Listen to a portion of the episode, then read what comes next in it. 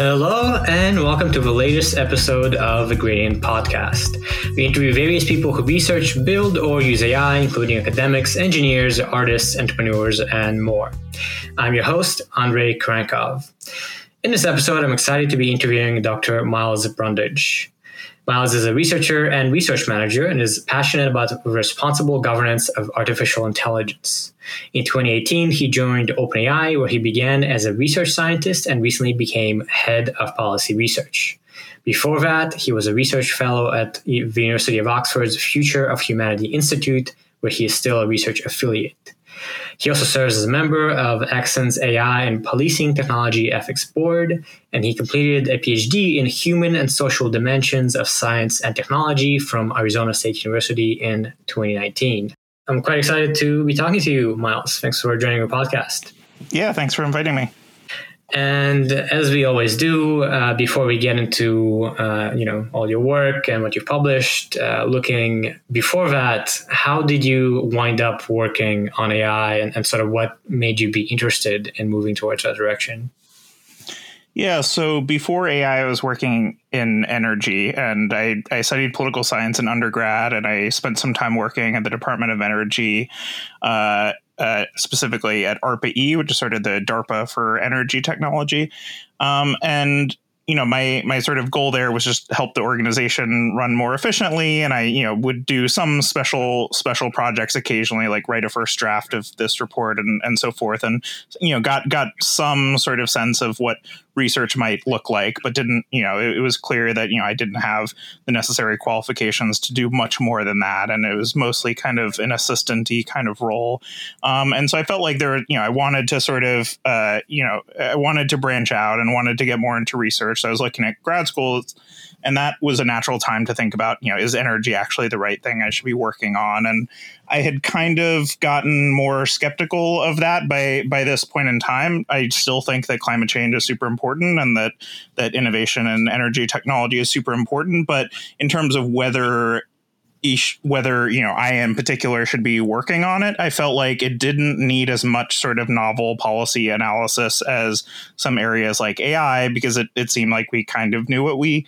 uh, knew what needs to be done. And and you know that's not to say that people shouldn't work on energy policy. I know some smart people who do, and you know they're they're exceptionally good at it. But it felt, at least for me personally, like the things that I was more excited about was sort of breaking new ground and understanding a new domain where we don't even know what the right questions are. Whereas for for climate change and energy, it felt like okay, we we have a conceptual framework. We know about negative externalities, and we know about you know the lack of a price on carbon, and we know that we need to throw more subsidies at at you know energy technology, and you know there's a bunch of people working on batteries and solar and so forth. Whereas for AI, it's like no one really knows what's going on. And, and this was, you know, in, in 2012. So, and, you know, just at the beginning of the deep learning re- revolution. And so to an even greater extent than today it was you know the wild west and you know very little consensus on you know what the risks are how impressed we sh- one should be with with you know this new deep learning stuff and you know whether it would have any economic implications and you know whether AGI was right around the corner and so forth. And some of those uncertainties are still there but I think it was even more even more you know vague at the time, and it seemed like there was potentially an opportunity to to contribute. Interesting, yeah. 2012 was an interesting period, I guess, where I don't know how much you know 2014, 15. I think within within the AI research community, but also outside of it, it became very uh, apparent that AI is undergoing a major huge transformation and, and growth spurt. And, and at that point, it would be, I don't know, very clear that there will be need uh, work will be needed on the policy front, on you know economic front, on all these fronts, just to deal with the uh, implications of all of this. Uh, so was that sort of your thinking? Is this is coming and we need to start working on it?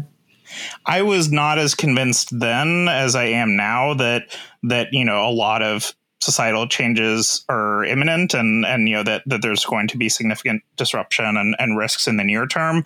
I was potent i was more open to the possibility that this is going to be a long you know sort of century long kind of slog and that maybe maybe what I'd be doing is mostly just sort of developing you know foundational ideas and, and basic concepts and so forth but that it you know there wouldn't be that much need for implementation anytime soon. But you know theory turned to practice you know pretty quickly and i've i've since you know seen the issue as more more urgent. Where you know at, at the time it was you know it, it, it seemed like there was we had more time than than it turned out that we had to sort of get get our get our ideas in order yeah exactly i have to look back uh, in my undergrad in like 2012 2013 i was doing intro to ai intro to robotics you know learning about neural nets starting research in robotics and lo- looking back at it now, I was like getting into AI research at this very transitional point, right?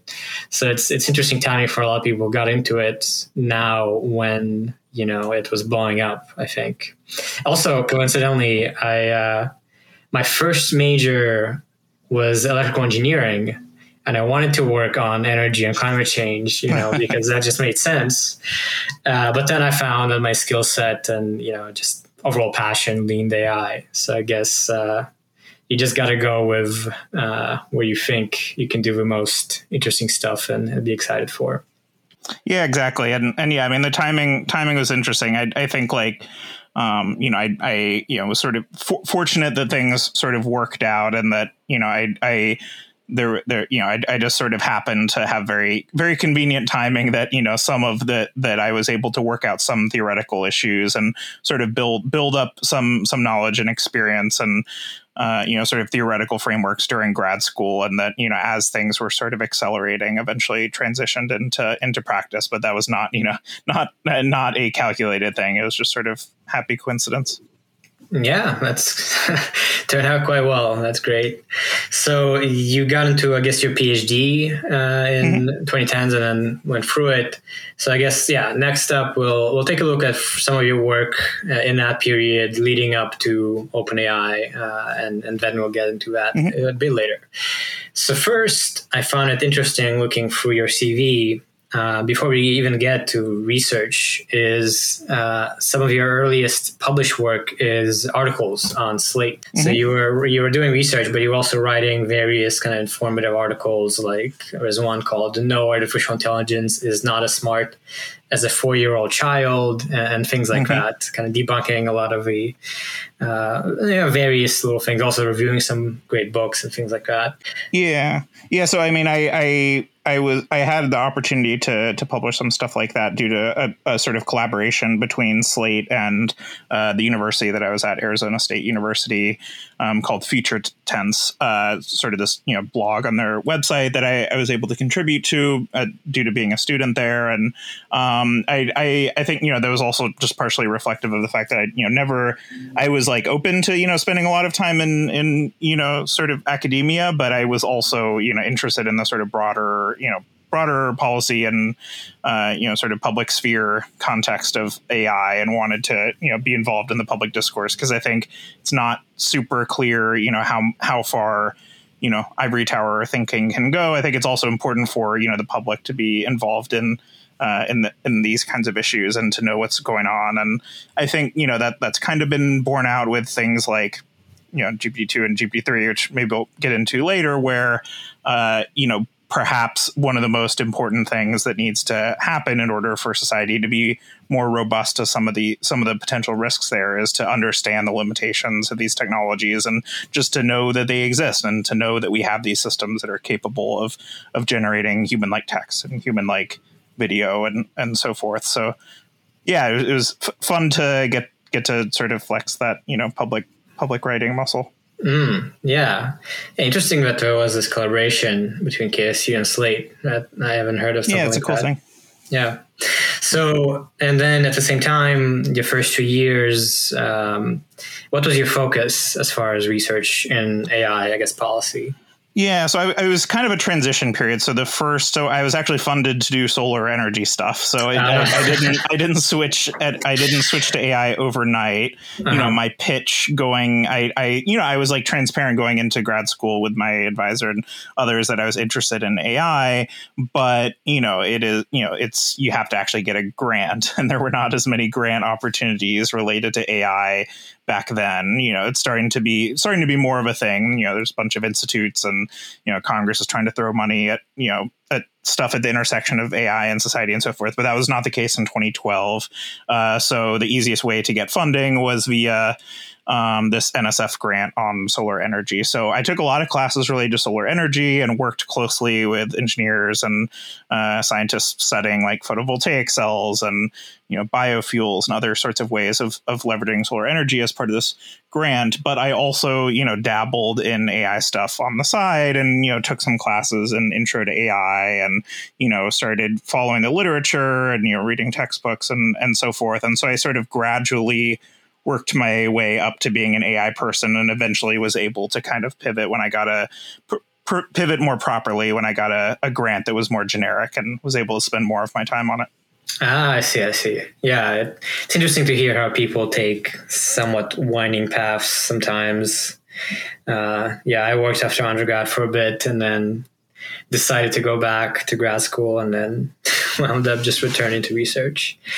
Um, so and then yeah after you made that transition uh, one of your earlier publications looks to be economic possibilities for our children ai and the future of work education and leisure which uh, will seem like covered basically what the title says kind of that understanding of that uh, the future implications of ai um, so was that your focus kind of looking at the economic prospects yeah, I, I didn't really have a super clear focus. And I mean, I was, I was interested in AI in general, and I'm, I'm still interested in AI in general. And, you know, now I've, you know, sort of the, the things that have come before me at OpenAI have sort of caused me to specialize more in like language models and responsible deployment and so forth. But, but you know, I, I, I didn't really go into it with that intent. Uh, at the time, I was just trying to wrap my head around, you know, where is AI going? And some of the first few papers that I published at, at workshops were trying to sort of get at you know what what you know how do we model ai progress you know what are the different ways of thinking about it and how do we sort of be more clear about different scenarios and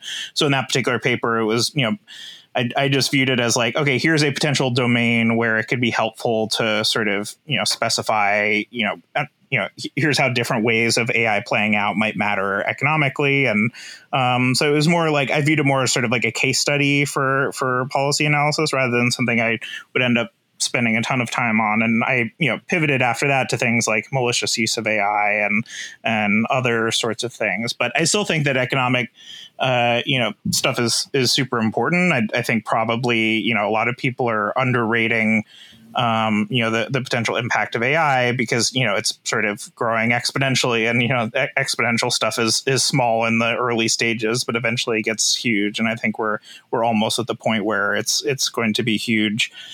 Makes sense. Yeah, yeah. I like uh, as a random note, but in this paper you have this quote in conclusion where you say, uh, "If the research community is successful at kind of planning ahead for AI and the economy, you say that uh, the community may one day be able to save it and play a key role in grappling with the challenges Keynes alluded to when he wrote, Thus, for the first time since his creation, man will be faced with his real, his permanent problem how to use his freedom from pressuring economic cares, how to occupy the leisure which science and compound interest will have won for him to live wisely and agreeably and well. Uh, and I don't know, I'm a big fan of the utopian dream of AI, so uh, I just liked that you concluded that. Yeah, yeah, and I mean, I, I, I, yeah. So as context, the the you know title of this paper was sort of a play on uh, you know John Maynard Keynes's paper, Economic Possibilities for Our Grandchildren, and you know, kind of the the point I was trying to make was like, okay, things are getting potentially getting real now, or at least like they might be getting real in the next generation. Um, and you know, Keynes was you know thought that eventually we'd be sort of you know able to to automate a, a, lot of things but he didn't have a sort of clear causal model of it. He was just oh look at these trends. Look at you know this you know th- this sort of trend in in leisure time and you know working hours and so forth. Turns out he was he was wrong about some things but you know roughly you know he said oh maybe 100 years or so from now maybe we'll be heading towards this leisure society. And i think now we're starting to have some line of sight on what that might look like in practice. It's sort of AI enabled productivity growth. And yeah, so that's kind of where I was coming from. Yeah, exactly. Uh, also, in another in an article for Slate, reviewing uh, some books on literature from uh, McAfee and Brynjolfsson. Uh, I forget the title. You also had the quote second from, machine age. The second machine age, yeah, which which is a really good read. Um, yep you and also a quote from Asimov that it may be that machines will do the work that makes life possible and that human beings will do all the other things that make life pleasant and worthwhile. I don't know. I just like highlighting that. Uh, personally, I don't know. I, have often reflected on why work on AI, and uh, to me, that's the dream. yeah, yeah. No, I mean, and and this is this is a good opportunity uh, to to plug a book by a colleague I've collaborated a bit. Uh, it's called Automation and Utopia by John Danaher, who's a professor in um, in Ireland, and he he has he has an interest. That's probably like you know if I was if, if someone was interested in you know what might you know what might happen with the future of work and you know how could it lead to a leisure society and is that a good thing i would definitely point to that book rather than rather than my old stuff uh, it's it's an interesting read and i i collaborated with uh, with John on a blog post a while back about uh, what you know what we called uh, AI's implications for cognitive scarcity. And the idea mm-hmm. there is that you know there's this sort of concept of you know a scarcity mindset where people particularly uh, those who are suffering from poverty and and stress have this sort of mentality of um, you know a, a, sort of justified mentality of scarcity of, of time and resources and money and that that can actually have you know knock on effects in their ability to solve problems. And you know the kind kind of the idea is like you know it's it's hard to be you know hard to be poor basically. And and um, it and so the you know not that AI would you know sort of magically solve that, but we were trying to think, okay, what you know what are optimistic scenarios for um, for you know addressing that kind of scarcity at a cognitive level. So people who have you know uh, people who have you know the ability to sort of you know manage their sort of cognitive resources and their time more efficiently, and you know AI could potentially serve a similar role in that respects to um, a personal assistant. So like today, you know, rich people have per- personal assistants who sort of help help manage their you know cognitive scarcity and keep track of all sorts of details. And you know, John and I wrote a blog post sort of outlining a vision for how that you know how AI could potentially help address that sort of scarcity and give everyone access to um, you know this kind of world where um, you have technology, you know, in lieu of a sort of personal assistant, kind of taking care of the details of your life, so you're better able to focus on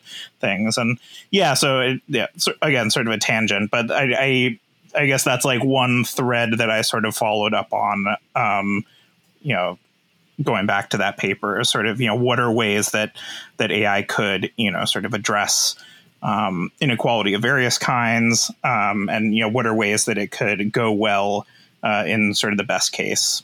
Mm. Yeah, that's interesting. Yeah, I'll have to check out that book. So then, uh, jumping forward a bit, uh, you were one of the, I guess, lead offers, or at least the first listed offer uh, for the malicious, malicious use of artificial intelligence, forecasting, prevention, and mitigation. And this was, I think, when you were at the Future of Humanity Institute of Oxford and not yet at OpenAI, right? Uh-oh. Yeah, so this was actually the first like big collaboration I had with OpenAI, and it made it kind of like a smooth, you know, transition uh, to to joining later. Um, mm. because you know we it, it was sort of jointly authored and published with people at OpenAI and and and other other institutions, and it was sort of my first big sort of collaborative project that that involved industry. And um, and yeah, by the way, in terms of authorship, it was uh, the joint first author with Shahar Avin. But unfortunately, it's like really hard to get to ensure like proper attribution of like co first authors. Try to try to indicate otherwise. It's unfortunate, yeah, and yeah, we probably yeah. could have done a better better job clarifying that. But anyways, um, yeah. So Shahar Avin and I, uh, and then uh, we basically hosted a workshop on the malicious uses of AI. I, at the time, we called it the Bad Actors and AI Workshop, and people made a lot of Nicolas Cage and other kinds of jokes due to, due to the terminology. So uh-huh. we eventually changed to malicious use of AI, and the the you know central idea was you know actually you know very simple and I think kind of taken for granted now, but it was you know not it was not as you know popular at the time that AI can be used for malicious purposes and that you know there there are lots of cool things being developed like GANs and text generation and and so forth. But you know, a lot of the applications are going to be actively harmful and, and can be used for extortion and revenge and, and exploitation and crime and, and so forth. And we basically brought together a bunch of experts in terrorism and autonomous weapons and cybersecurity and you know uh, authoritarianism, a bunch of different areas that you know were directly or indirectly related to potential misuses of AI and published this paper sort of outlining a, a framework for thinking about it and you know the sort of making the argument that AI could make increase the speed and scale of certain kinds of malicious activity uh, and outlined that in a few different domains. So we called called it political security um, digital security and I, for, I, forget what the physical. other ones maybe yeah, yeah, yeah. physical security. Yeah so in each of these areas there's you know potential risks, and I think you know deep fakes and uh, you know revenge porn are one sort of set of examples related to GANs that that was just emerging at the time, and we were just barely seeing the sort of first glimmers of that. Um, but this, you know, the paper was trying to draw a larger framework around this, and then point to where it where it might you know where the rubber might meet the road in, in terms of the AI community's responsibilities, like publication norms, and and so you know, again, that was kind of like a smooth transition to OpenAI because it, you know, turned out that one of the first big case studies around malicious use and responsible publication was GPT-2. Exactly, yeah, and, and we'll get to that uh, right after this. But to to dive a bit more into this work, and you know, we can't go over all of it. It's a sixty uh, page paper with a lot of interesting things. Uh, we'll link it in the description. Uh, you can read it. It's very, you know, approachable for non academics as well. Um, but yeah, you have kind of a, f- a few main things, which is uh, characterizing that AI will expand existing threats and there'll be new threats. There are going to be types of threats. You have some recommendations and some open questions. And I guess um, now that you've had a, a, few years away from this, one question I would have is uh, amid these types of digital security, physical security, political security, where digital has to do a lot of like cybersecurity, physical is like warfare, drones, political is you know misinformation, surveillance. I guess what are you finding most prevalent or, or concerning as far as misuse around now, around you know this year, next year, so on? Yeah, so one that I've sort of observed, you know, sort of passively and haven't been in, involved in um, is physical security. And, you know, there have subsequently been a, a, few assassination attempts involving drones, though I don't know if AI was involved in any of them. Uh, but certainly, it, you know, it seems like a real possibility.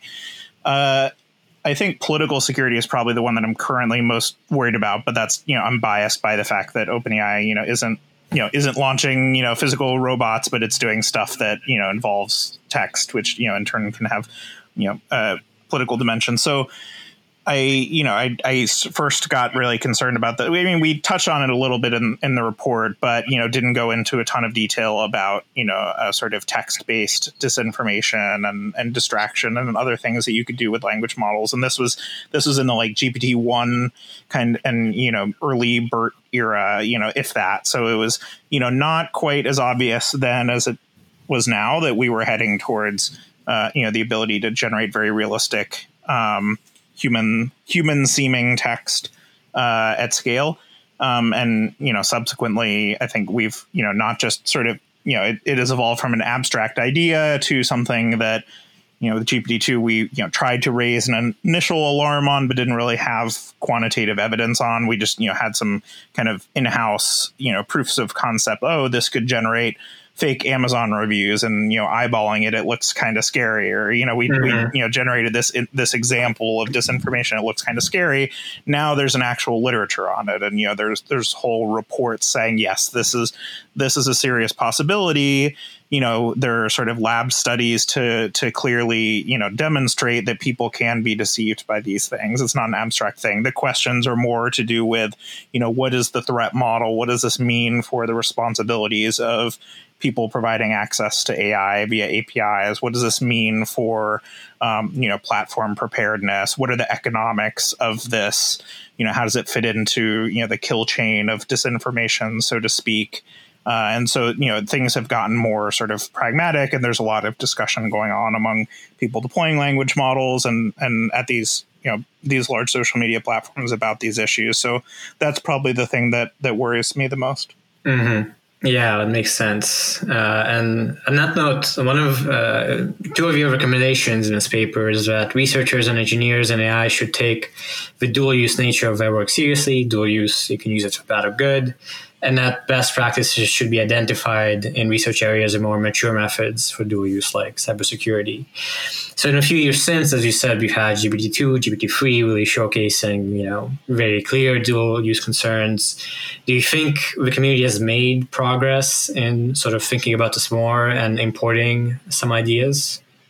Yeah, I, I think so, and you know, I'm, I'm certainly like biased and have you know a, a sort of particular perspective on it, but um, but yeah, my sense is that there has been a significant movement in the direction for various reasons. I think some of it's due to due to conversations that were sparked by GPT two. Some of it's due to things like uh, conferences starting to require you know uh, impact statements in in papers.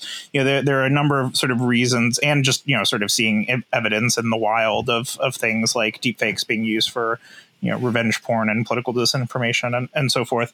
So I think for various reasons there's been more you know attention to these issues, and there there have been several instances of companies beyond OpenAI uh, as well as academic researchers you know explicitly not publishing something and the explicit part mm. is key so you know there have been tons of you know throughout history not every AI every AI you know model has been released, but typically it's sort of presumed that if one is not doing that, uh, it's for competitive reasons or you know logistical reasons that it's hard to you know decouple the the model you know the, the the sort of code from you know your company's infrastructure or whatever but explicitly doing it for a you know potentially verifiable or or sort of you know researcher researchable reason related to social impact is more of a recent phenomenon and and I I think that it's a healthy phenomenon. It's tricky, and you know how do you actually draw those lines? When is something being done for you know actual actual you know concern based on actual concerns? When is it because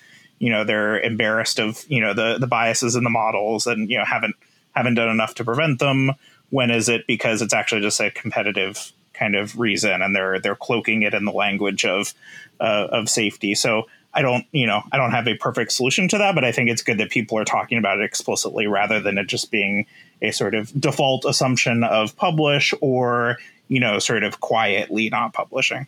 Mm, yeah, that, that makes a lot of sense. And that's a good segue to talking about GPT-2, where I think, as you said, that was kind of a first case study in thinking more about what to do with publication norms as far as dual use technology. So yeah, you were, uh, as far as I understand, pretty involved. You were, uh, you know, a co-author of better language model and their applications, and then later release strategies and the social impacts of language models. So for anyone who you know hasn't wasn't around when this was happening, could you just kind of summarize what this process was with GPT two? Yeah, so basically, we, you know, to some extent, we had, you know, a, a sort of high level plan of, you know, we want to, we want to treat this as a, you know, a, as a learning experience and as a sort of experiment for for understanding what you know what norms can look like in this area and we we we explicitly use the term experiment in that blog post that you mentioned so the first blog post on GPT GPT two, we said, you know, this is an experiment. Maybe we're being overly cautious. Uh, but you know, we think eventually there are going to be systems that merit this this kind of intervention, and you know, shouldn't be published or should be published in a stage fashion, or you know, there should be other kinds of precautions. So let's you know let's try and see how it goes and what we ended up doing was basically making things as incremental and, and iterative as possible so releasing it in stages you know before releasing you know uh, you know, model size n plus one, you know, look at what has happened with model size n and give model size n plus one to some academics for them to poke at. Uh, you know, in a safe environment and see see where it's going. And ultimately, we we ended up releasing you know all the versions of GPT two. Um, we published a bunch of stuff about what we had found, and you know, b- some both the positive and and the negative. And I think you know there there ended up being a ton of creative and commercial and other kinds of applications of language models. And now you know there there are several you know whole companies built around GPT two like models. Um, you know, often scaled up much larger. Um, and so I, I think there clearly ended up being, you know, a, a there ended up being, you know, a, a lot on the sort of benefit side, both for science and for uh, and for creative and, and commercial purposes. But I think the the risks are starting to get get significant. We, you know, I I am much more concerned, and you know, if you look at some of the scaling graphs in the GPT three paper, I am more concerned about GPT three scale models in GPT-2, there is a statistical relationship between size and propensity to deceive humans. So, you know, if you do this kind of Turing test type comparison of real New York Times articles versus, uh, you know, GPT-3 generated, you know, New York Times articles, the the crossover point is around sort of GPT-3 scale where it starts mm-hmm. to be statistically indistinguishable. Um, and, you know, that's very concerning. And I, I think we were starting to see some of that with GPT-2, but it required a lot more cherry picking. And, you know, there was definitely some risk, but the economics weren't necessarily quite there. It, it still, you know, took, you know, if you look at the original uh, GPT-2 blog posts, you know, that some of the the samples there, including you know the the the one about like Civil War homework assignment or something that that was mm-hmm. generated by me, and, and I, I, forget how many how many how many times it took, but you know, often it was just total garbage, uh, and you know, and you would have to sort of keep running it over and over, and then you know you know 25th time or so it would it would you know be something great. And you'd be like okay yeah that, that's pretty impressive but it would still make a lot of you know even if you if you look at it really carefully it still you know has a lot of big you know world modeling kind of mistakes and contradictions. Mm-hmm. and gp3 is is sort of better in that respect which you know both increases the the potential benefits as well as the risks. So I think we learned some things about uh, about these things in the GPT two days, and we also learned that it's possible to have some degree of coordination. And as I mentioned, uh, some other companies have taken similar approaches. So, you know, Google, for example, during that period. Um, you know, said explicitly that they were, you know, not releasing their Meena model, uh, which I think was around like 2.6 billion parameter or something chatbot model, and you know, there were there were a few other publications by other other companies that you know had clearly replicated GPT-2, um, but they you know didn't sort of release the weights. I think in part because we had you know put some sort of you know we had raised the burden of proof on that from you know just oh yeah of course you publish it to you need a kind of story for why this is a reasonable thing to do and and I think in among the people who actually did that they you know who did end up publishing they did have you know kind of a story around it and sort of an explanation of the benefits which which are very real. Um, yeah, so that that's kind of how it played out, and you know we're still sort of you know dealing dealing with the aftermath of of that you know sort of trajectory of language models that GPT two was just you know sort of one of the one of the early stages of, and things have gotten you know both on the positive side and the negative side more more significant since then. Yeah, yeah, it was it was certainly interesting when you first announced it and pointed out that you know you could use this to generate misinformation, fake articles. Uh, you know, could be potentially pretty bad. And then the stage approach basically lets you uh, go one step at a time and see that nothing too bad happened in practice, luckily. And then later on, uh, more recently, you are co-author of a paper, All the News That's Fit to Fabricate AI-Generated Text as a Tool of Media Misinformation, where I believe you had um, a more close look at kind of the degree to which something like GPT-3 could, in fact, generate misleading uh, headlines and and text and uh, the impacts of that.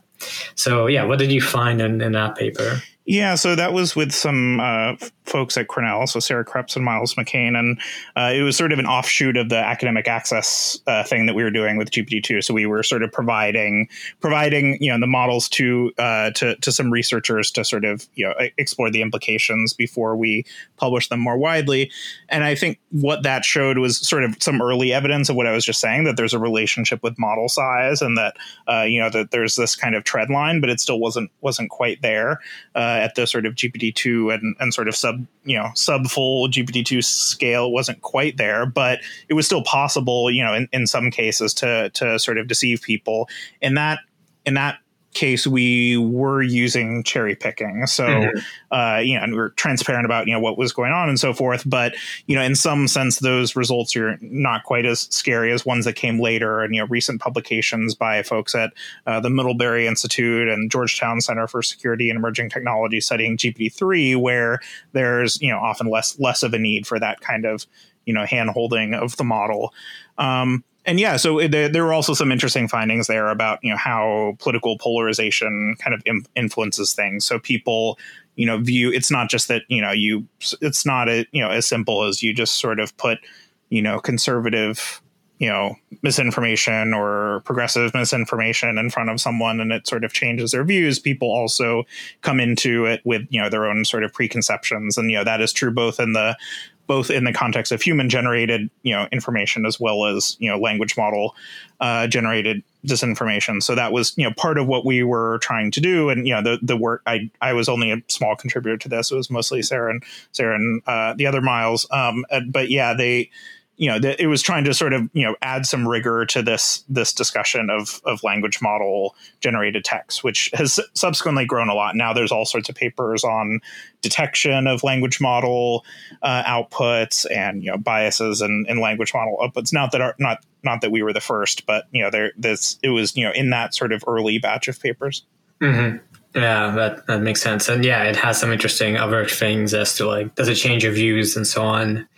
Um, and related to that, I guess, um, given this is one of the main concerns, one thing that's kind of surprising sometimes uh, when you look, take a deeper look, is that um, right now, shallow fakes, you know, just like human generated, not necessarily very work intensive stuff, is I believe the main tool still. And, and, it's not too clear if deepfakes necessarily, to me, not too clear if deepfakes kind of a game changer. Uh, uh, shallow fakes are, you know, about as bad already. So yeah, what have your views on sort of how having deepfakes and and you know ability to scale change the status quo from what we already have with misinformation already being common? Yeah, so that's kind of what I was roughly gesturing towards when I mentioned the economics that, you know, is it actually, you know, even if it is possible in the lab to generate something that, you know, is, is sort of scary, is that actually feasible when, you know, if someone, when, you know, you have someone paid, you know, a dollar an hour to write, you know, fluent English in, you know, some, some country or something, you know, and, you know, there's sort of whole buildings of, of people in, you know, Russia and elsewhere who are sort of generating text, you know, do, do the economics actually work out for for you know switching to AI generated. I think you know it's complicated. I'm not the expert on this. Uh, uh, you know, it is. It was. You know, we things have come a long way since you know since we were sort of saying like, hey, this is a concern. Now they're you know scholarly uh, you know, publications on this, and you know, so like Shelby Grossman, for example, is is a scholar at the Stanford Internet Observatory, um, who you know wrote, uh, I believe, one of the or was one of the authors of the chapter on, in the Foundation Models report about about some of these risks, and and you know is, is uh, helping bring rigor to that. And you know Georgetown has studied this as well. Middlebury has has studied this as well. I think it's you know un, I, I'm not sure there's going to be a single answer of you know now you know in you know it didn't make sense in 20 2021 but now it makes sense in 2022 you have to think about you know where are the applications that that it might or might not make sense. You know when could it be used as a tool along with other tools? So it's not that you know it's not that humans right now are just you know right you know taking out a legal pad and a pen and you know writing perfect prose from scratch they'll sometimes use tools like spinners which kind of you know ch- you know change around the text and sort of reformat and come up with a different version. So there's already you know technology being used and this could become a you know a, an aid along with others uh, I think it's pretty. I, I, would be, you know, we we're already seeing, you know, evidence that people, you know, try to push the boundaries of our, you know, policies on API, and sometimes we'll, you know, mm. try and mm. programmatically generate some text, and you know, it's something we ha- have to sort of actively look for. So I think the desire is there. People want to, you know, sort of do things more cheaply. I think the the the like technological, you know, capabilities are getting stronger over time. Um, you know, with, with like one caveat of it's also getting we're also getting better at you know building models that can sort of refuse to do those things. So we we have you know it's possible if you do the right do sort of fine tuning of a model in the right way to try and get it to say, oh, I don't know the answer to that question, or you know, to sort of you know build a content filter that you know will prevent a certain kind of output. So there are potentially some things you can do on the sort of API side, but in terms of the base models that are being published, you know, GPTJ, for example, there, you know, GPTJ is stronger than GPT-2, and you know, GPTJ, you know, three you know three x larger is going to be stronger. So the technologies are clearly improving. At some point, there's going to be a crossover point. You know, if we're not already there, where it starts to make sense uh, for for misusing in the wild.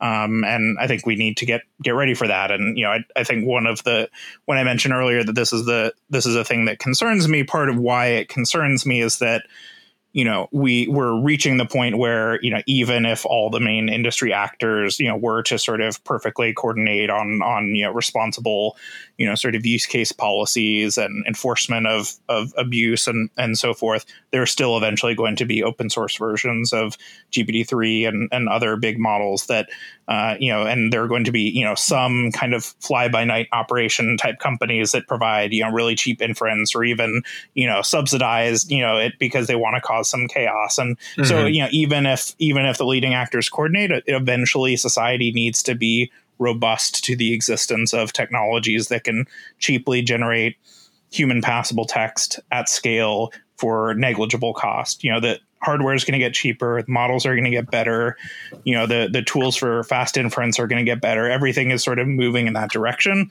It's just a matter of timing and how do we how do we get ready for that? Mm, yeah, makes a lot of sense. And, and now's the time to start getting ready because yeah. it's coming.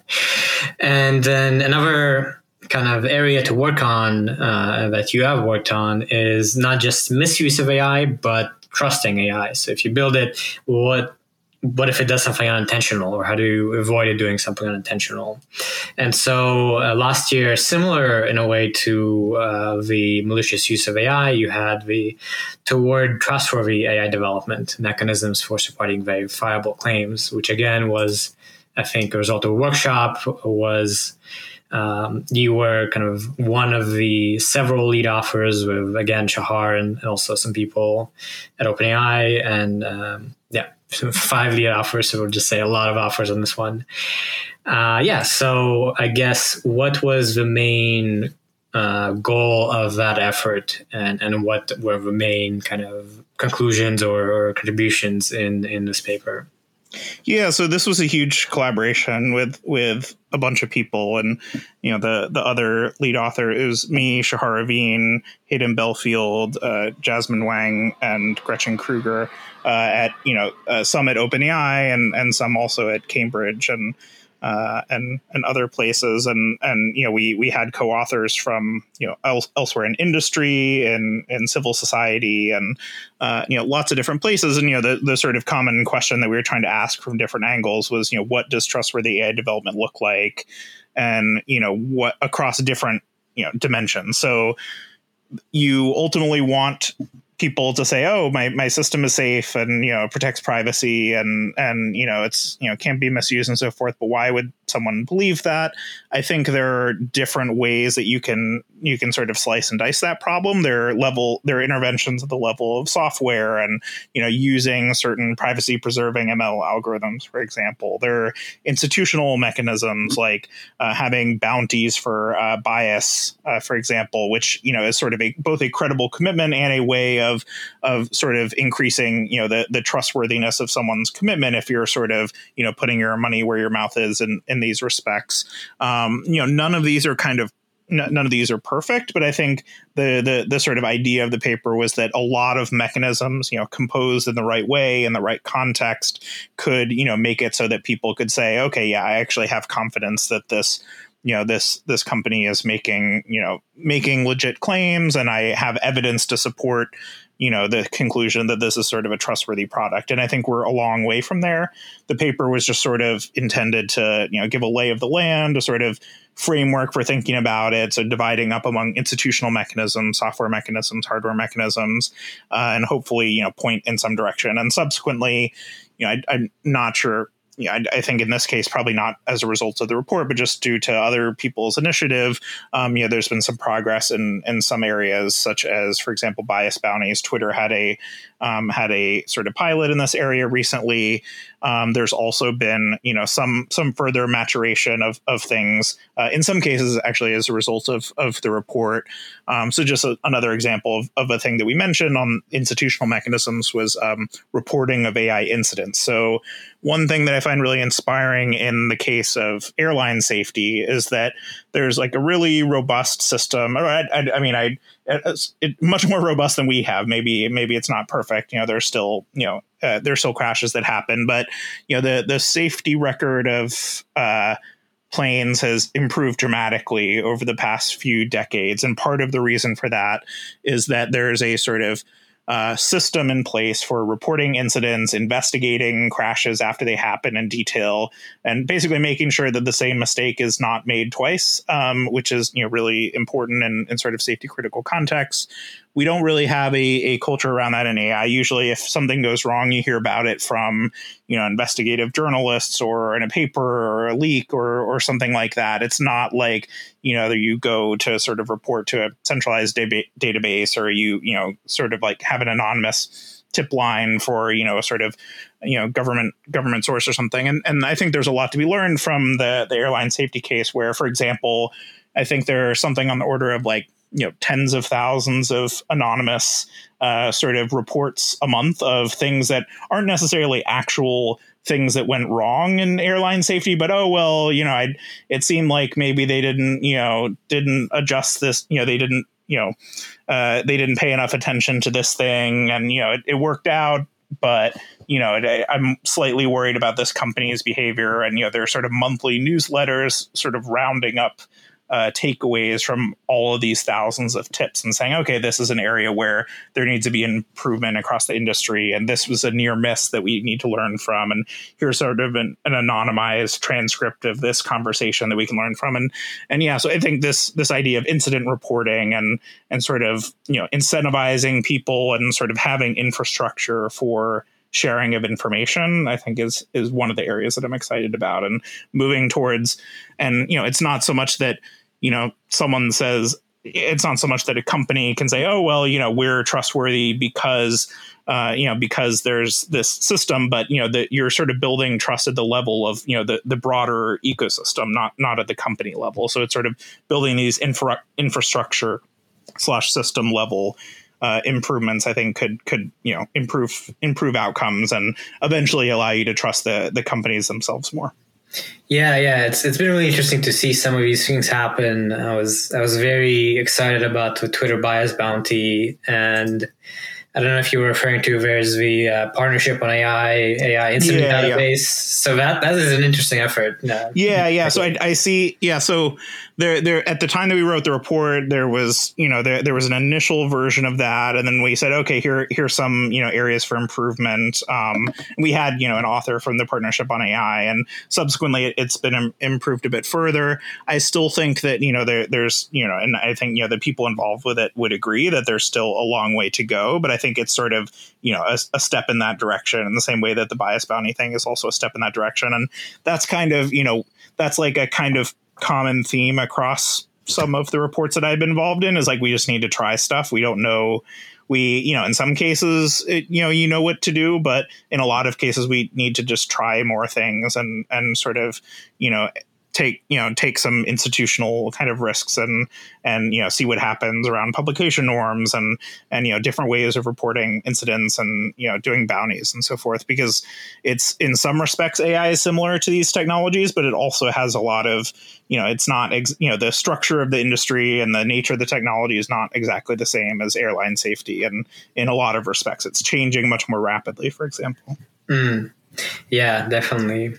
Well, um, yeah, and then to kind of conclude a little bit, uh, going back, going to the most recent kind of 2021, it's been a lot of stuff going on at OpenAI, uh, obviously with GPT-3 and, and Clip and, and other things. So aside from, I guess you're probably short, maybe you can zoom out and just look into uh, your team at OpenAI and you yourself, kind of what is your mission and, and what do you do on an ongoing basis uh, uh with respect to GPT-3 or maybe, you know, just generally at OpenAI? Yeah, so I lead this team called Policy Research and you know, very broadly what we're trying to do is do research that helps inform the right policies for AI and you know, policies very broadly defined. So rules, norms and institutions that that govern AI development and deployment. So we're interested in finding the right policies internally for for deployment purposes and externally for